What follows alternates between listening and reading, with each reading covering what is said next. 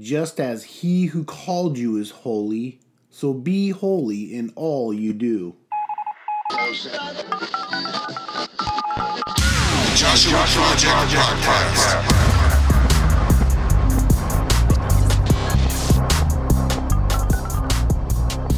Welcome back again, friends, to another episode of the Joshua Project Podcast. Hey, I just want you to know, too, that this is a collaborated effort. This is not just a one man show. There are many faces that go behind putting this podcast together. And one of the men that I want to recognize today is David DeWeese. He's actually an alumni of the project as well, and he's the man responsible for the intro and the outro music. So if you like it or you can't stand it, call in and we'll just let David know. But seriously, we do appreciate your guys' phone calls and we encourage you to call in with prayer requests and your thoughts on the podcast. 567 482 0107. Again, that's Joshua 1 verse 7, our battle cry of the Joshua Project to be strong and courageous we really do want to connect with you guys in unity over prayer as a band of brothers. You know, I hear those words from 1 Peter chapter 1 to be holy in all we do, and quite honestly, I struggle with that at times. Mm, like when the guy in front of you is driving like a donkey, or your boss is just being a real jerk. But God wants us as believers to aspire to grow in holiness. He did make us in His image after all. And that's not so that He had ugly versions and handsome versions of Himself or hipster versions and nerdy versions of Himself, but He wants us to grow in Christ likeness into the habits and thoughts of Him. And so I would ask, how do we do that? One of my favorite teachings from the book of Joshua is chapter 3, verse 5, where Joshua tells the Israelites before they cross the Jordan to consecrate themselves, to make themselves holy, to be set apart as a distinguished people. And so, how are we doing that today? How are we distinguishing ourselves from the world, setting ourselves apart from the world? For the Israelites, that meant taking a bath or refraining from sexual relations. And while we're not under those same laws and commandments, God still requires a level of holiness from us. And for each of us, it's going to be a little bit different. You know, I was out surfing the other day and it was just an absolutely beautiful day. I think I surfed for like three hours. The waves were glassy, two to four feet, and there were two, maybe three other guys in the water. That was a really easy time to enjoy my time out there with my creator. But I've also been out there with 27 other people in the water, and you have to jockey for position and fight for waves. And it's a lot harder during that time to sense the holiness of the opportunity. And so I would ask, what are we doing today to aspire and actively strive for holiness in our lives? You know, the greats that we have read throughout the years have given us models of what that looks like. And quite honestly, they're attractive, interesting readings, but I don't live the life of a monk. I don't get to spend hours in prayer on my knees every single day. But through our studies of the Bible and the greats of the past, we have examples of ways to seek holiness in our lives. Prayer, meditation, fasting, simplicity, study, journaling, scripture memorization, just to name a few. One of the things that we want to incorporate here is JP on the go, where we get to talk to you guys about what's happening in your life. So here's our first episode of JP on the go.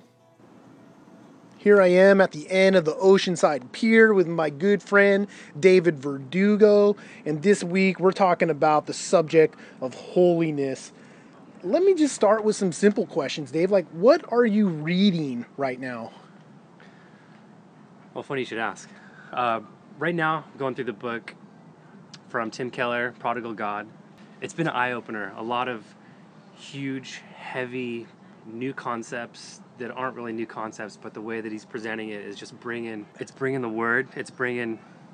It's just been eye opening to see how how easily we can turn something that's so good into something that's so bad, and uh, it's been uh, encouraging.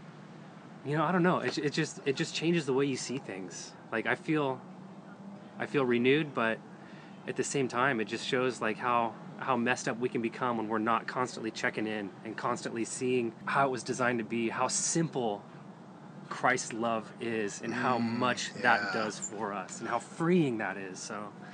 In in your in your life has was there a defining moment in your quest for holiness? Something Yeah. that sticks out? Yeah, yeah, absolutely. Um, there was a point. It was about a year and a half ago, almost two years ago now, and uh, I was on a, a retreat. I was out at the end of my rope, which is where God likes to meet us a lot of times, Right.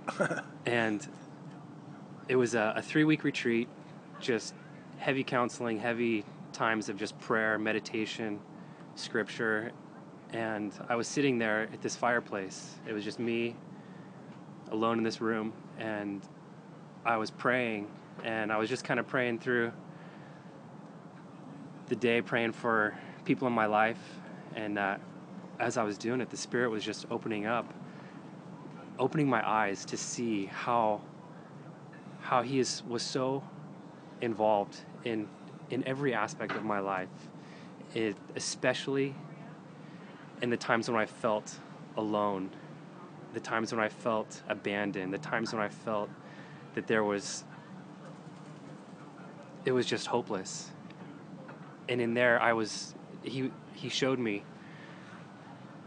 how he was there, how he was shaping me through those, through those moments, that he was giving me this treasure at that point to, to make me who I am, to to build me up into who I am and and there was there was no other way. I would have chose different 10 times out of 10, but his way was perfect and I I I wouldn't be who I was today. I'd be just some spiritual pansy, but now I feel like I have this this truth that nothing can take away from me that is so you know, yes, I forget time to time and become short-sighted and overcome with you know these cares and concerns but that truth is so ingrained in me and now i feel like i have this truth in my heart that will never be taken away from me and that's uh that that was my moment right there and my life from that point on has been been different and been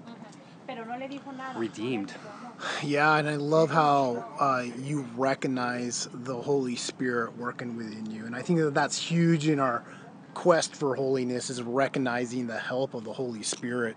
amen yeah Um, what are some disciplines that you have practiced that you found joy in or a desire to participate more in? Oh, I think the two that really have been huge for me have been prayer and study. And um,